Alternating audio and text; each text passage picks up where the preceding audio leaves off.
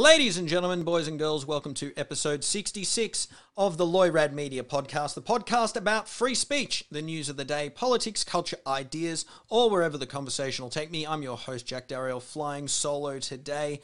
It's been a while since I've done this. It's been around six months. A few people have requested that I uh, start talking about things again, and we've got a lot to talk about over the next few months. There's a U S election, and even bigger than that, I think there's been something going on in the last six months, something to do with a pandemic. Not sure. Maybe you've maybe you've heard of it, but uh, we're trying something a little different as well. If you're watching on YouTube, we've got uh, video going, and I'm trialing something with uh, with images as well, to so you can see what I'm uh, referencing. But uh, if you are listening on YouTube, be sure to subscribe and hit the notification bell to know when new episodes go live. And if you're listening to us on any good podcast service, be sure to subscribe, follow, like, whatever that particular app uh, requires. But if it doesn't have us, I mean, quite frankly, you just need to uh, delete that app off your phone, off any device, because quite frankly, it is not good in our eyes. Now, um, before we get into the main topic of the show today, which we're going to be talking about international travel, which was one of the first things to really be taken off the table in terms of our day-to-day lives. I, I know a lot of people might think, well, you know, travel is more of a uh, once a year, maybe once a decade type event. But international travel is a big part of the global economy and really a part of the culture at large, and that was taken away very, very early on, and it'll probably be one of the last things to return. But before we do, I want to just, uh, as of the twenty-third of August here in Australia, I just uh, will go to the coronavirus figures. There are around twenty-three point one million cases so far. It's important to note that fourteen point eight uh, million of those figures have recovered. About seven point five million are currently active cases, eight hundred two thousand deaths, roughly speaking. And when you take into account all cases and deaths, about three point four seven percent death rate. That's important to note because a lot of people are looking at population figures. Um, I think that's hard to use when looking at a new virus. I think it's important to look at the actual cases. It is important to note also that there are many more people with this um, or have had this virus. Uh, these are just positive confirmed cases. We know for a fact at this point, China had a hell of a lot more than eighty-four thousand cases. Uh, they've have not really recorded officially a new case in a very, very long time. Uh, it always seemed very odd that their figures were what they were. Um, it was even speculated by the U S in as early as April that figure could have been well over a million, and it's very possible it was even higher than that. Um, let's actually look at Australia's figures, because that is where we're coming from here. And if you're on YouTube, you'll see the first slide here. We've got twenty-four thousand confirmed cases. About four and a half are active. And we've seen four hundred eighty-five deaths. In Australia, we actually have a lower fatality rate for confirmed cases at just under two percent. Again, I do believe that figure is lower. And this is due to the number of asymptomatic people, especially in Uh, younger people, probably younger than thirty-five, forty years old. A lot of uh, people that are that have the virus at that age really aren't showing any symptoms. And so it's very reasonable to think that Australia's figures could be as high as one hundred thousand, maybe even higher. But a lot of younger folk that are getting it are, are really just experiencing maybe a mild cold at best and are thinking, well, there's no point in getting tested.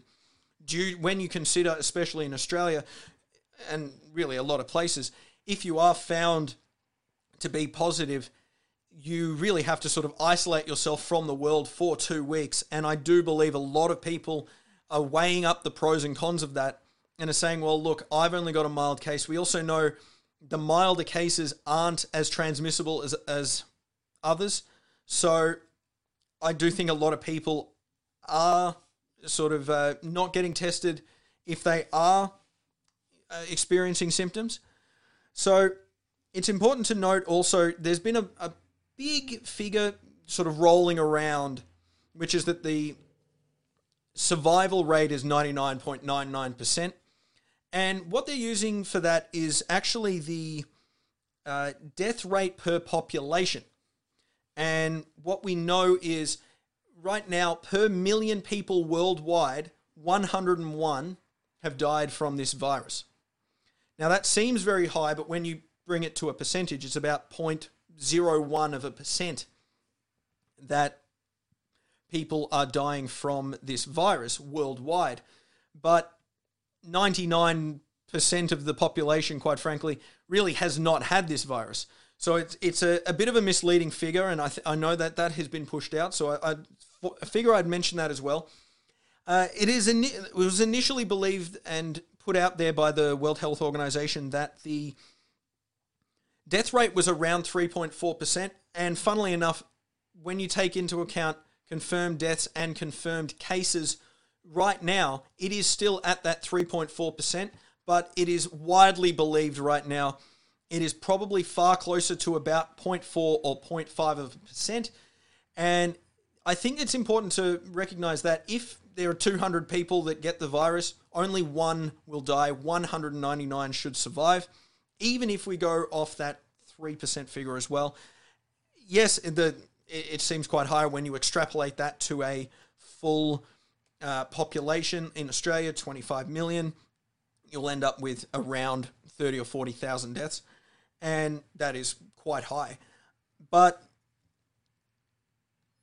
I don't think, now that we know more about this virus, it's possible that they say the flu death rate is around zero point one of a percent every year.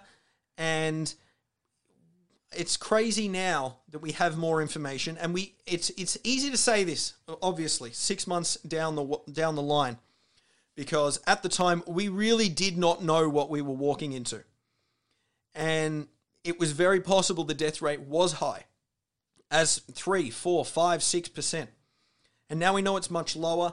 It's time to start thinking about opening things up again, because livelihoods, when it comes down to it, is an inc- is maybe the most important thing that, like, of, of everything. The economy is the most important thing. At the end of the day, people care about most putting food on the table for their families. And it has been incredibly, incredibly tough for so many people worldwide due to this, because governments have shut down their businesses and basically said it is no longer, you're just flat out no longer allowed to trade, even if you follow safety protocols.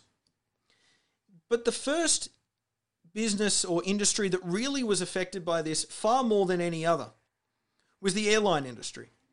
And it's understandable. Back in March, virus, it's very easy that everything is,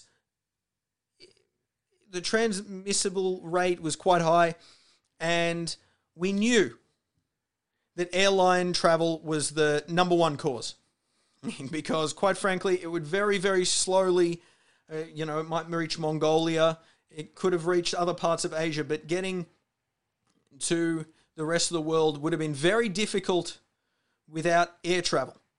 So understandably, it was all shut down very quickly. But now we're starting to think about, when will it open again? Because it seems crazy to say, but some, some companies are uh, stating that it might not be until twenty twenty-two or later, or later. Virgin Airlines Australia Uh, went into administration quickly after this shutdown and has recently been uh, bought uh, bought out. And the new boss stated that he expects the company to lag behind other com uh, other companies in terms of international travel. But he said, I think our company will be returning to international travel in twenty twenty-three, but we will not be that far behind other companies. Basically saying, don't even think next year is an option. And I think this is an incredibly worrying thing to take into account. Now, a few months ago, our Prime Minister basically stated that there's nothing on our radar which would see us opening up international travel in the foreseeable future. And even so much as uh, talking about it last month on A Current Affair, funnily enough, he basically said, travel beyond our borders is not foreseeable. And without a vaccine, it is, is going to be very challenging, and we need to just focus on the day-to-day before thinking about anything ahead. And it's important to note, in Australia has outright banned travel overseas, even stating that even if you were able to get an exemption, basically if you're able to provide aid or things of that nature, like what would be considered an essential service, the, the uh, alarm bell that we've been told for the last six months, that flights even still might be difficult to find. All travel insurance policies are not covering COVID nineteen. So if you get COVID nineteen and you are hospitalized, it is going to be incredibly expensive. And returning to Australia right now, you automatically have to go into fourteen days of mandatory quarantine in a hotel. You don't actually even get access to your own house. You get picked up from the airport, taken straight to a hotel, and you're not allowed to leave. Um, even um, consulates are not operating uh, fully. I'll leave that on screen if you're on YouTube, so you can continue to read that. But international travel is looking incredibly unlikely, even though if you were to grab people under the age of fifty, the survival rate is ninety-nine point nine nine percent, quite frankly.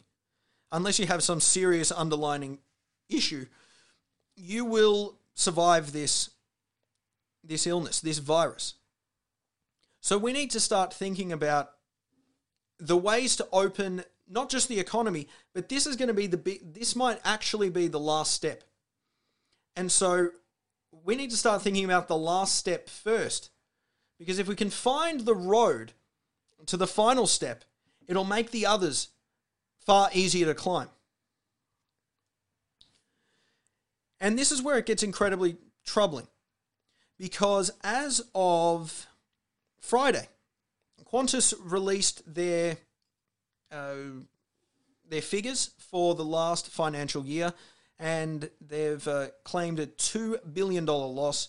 And they've outright said they've cancelled all international flights for the current financial year. And in Australia, the financial year finishes the thirtieth of June twenty twenty-one. So we are just over ten months from the earliest possible chance at leaving the country. That is actually quite terrifying.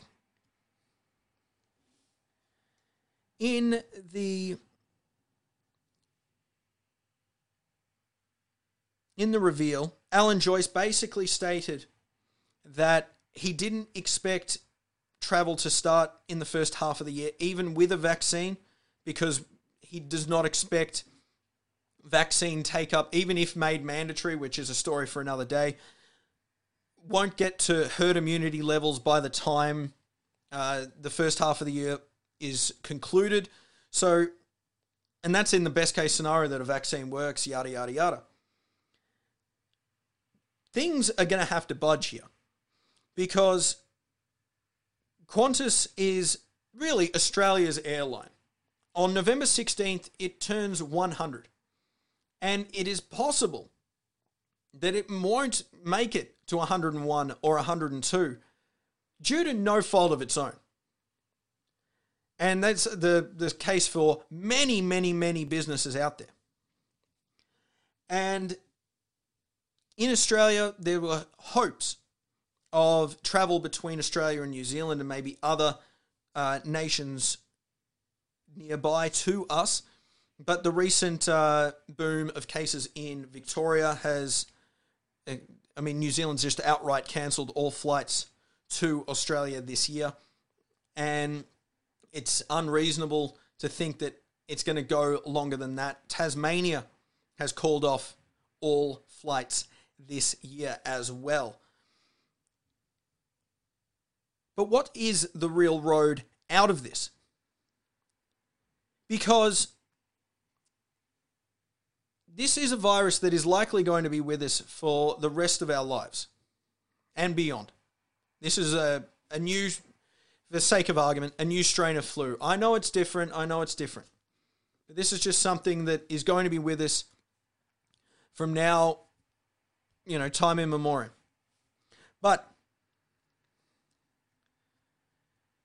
how does this look moving forward? How are we going to travel? Do you have to prove you've had a vaccine to get on a plane? Do you maybe need an antibody test with a certificate that says, I've had COVID, I've beaten COVID, therefore I am safe to re-enter society? And I think that that is going to be a very likely scenario. But what about this? Why is it outright illegal to leave the country? Shouldn't an individual, if they know all the risks, know that they can't get insurance, know all the financial perils that could be thrust upon them were they to uh, contract a, a serious case of COVID, shouldn't they be allowed to leave? Shouldn't they even be told, hey, when you come back, you have to go into your two weeks uh, in the hotels, a man- mandatory quarantine, but you have to pay, even if it's uh, one thousand dollars, even if it costs more, or, you know, you have to pay this set fee, not just to fly back, but also to, shouldn't people be allowed to take on that risk? Especially people under the age of fifty. The current age of death in Australia to COVID is higher than the life expectancy age. So, and even uh, Peter Peter Sutton, Sutton, I know Sutton's his last name, our uh, chief medical officer in Victoria has stated that all deaths are not people that have died from COVID nineteen, but people that have died with COVID nineteen. And it's important to note that because, yes, we've had four hundred eighty-five deaths, and that might not be including the figure that has come out today, so that might have just ticked over five hundred. But deaths have been calculated with people who just simply have the disease in their system. He's even mentioned that people in palliative care that have ultimately died have COVID, but haven't necessarily died from it, just with it. So ultimately, this virus is not as serious as was initially feared. And as we said, it's easy to look back now and go, oh, we were so crazy back in March, but we did not know what we were walking into. On the current path, it is unlikely that travel will resume next year. I, I simply don't see it as an option. Because I just don't, even if in the next six months a vaccine is made available, I see it as highly unlikely that even if made mandatory, we will get to enough people that we will achieve herd immunity. And then they, I think all countries are going to be very, very hesitant to open up the borders. It is very possible they might just say the Olympics next year is the first uh, place you can go, which will be Japan. Japan are very conservative in that nature, so I think it's very likely the Olympics are going to be uh, spectator-free, which is kind of crazy to imagine, considering it really is designed to bring the world together. But I, th I think it's time that people should have the right to leave. Tomorrow, quite frankly. And I think that this is a, an area that a lot of people have just accepted and pushed to the back burner because it was the first thing taken away. And now there's far more serious things in terms of the day-to-day that people are far more concerned about. But they haven't actually realized the extent of the... They're, they're only focusing here, but they're not looking outside the box right now. And international travel is one of those things outside the box. Because it's very possible that airlines... I mean, airlines are going to struggle to survive this. Anyway, this is a mad ramble brought to you by, by me today about international travel. I hope you enjoyed it. We'll be back another time this week. I know I want to talk about the upcoming U S election, and I want to go probably further in depth to uh, what has been happening in Victoria, quite frankly, because it's been quite insane over the last few months. But I want to thank you very much for listening along to this. It's uh, fun to be back. It's uh, we'll get the, we'll get the rhythm of it going. I want to thank you for listening along. Have yourselves a fantastic day. We'll see you later.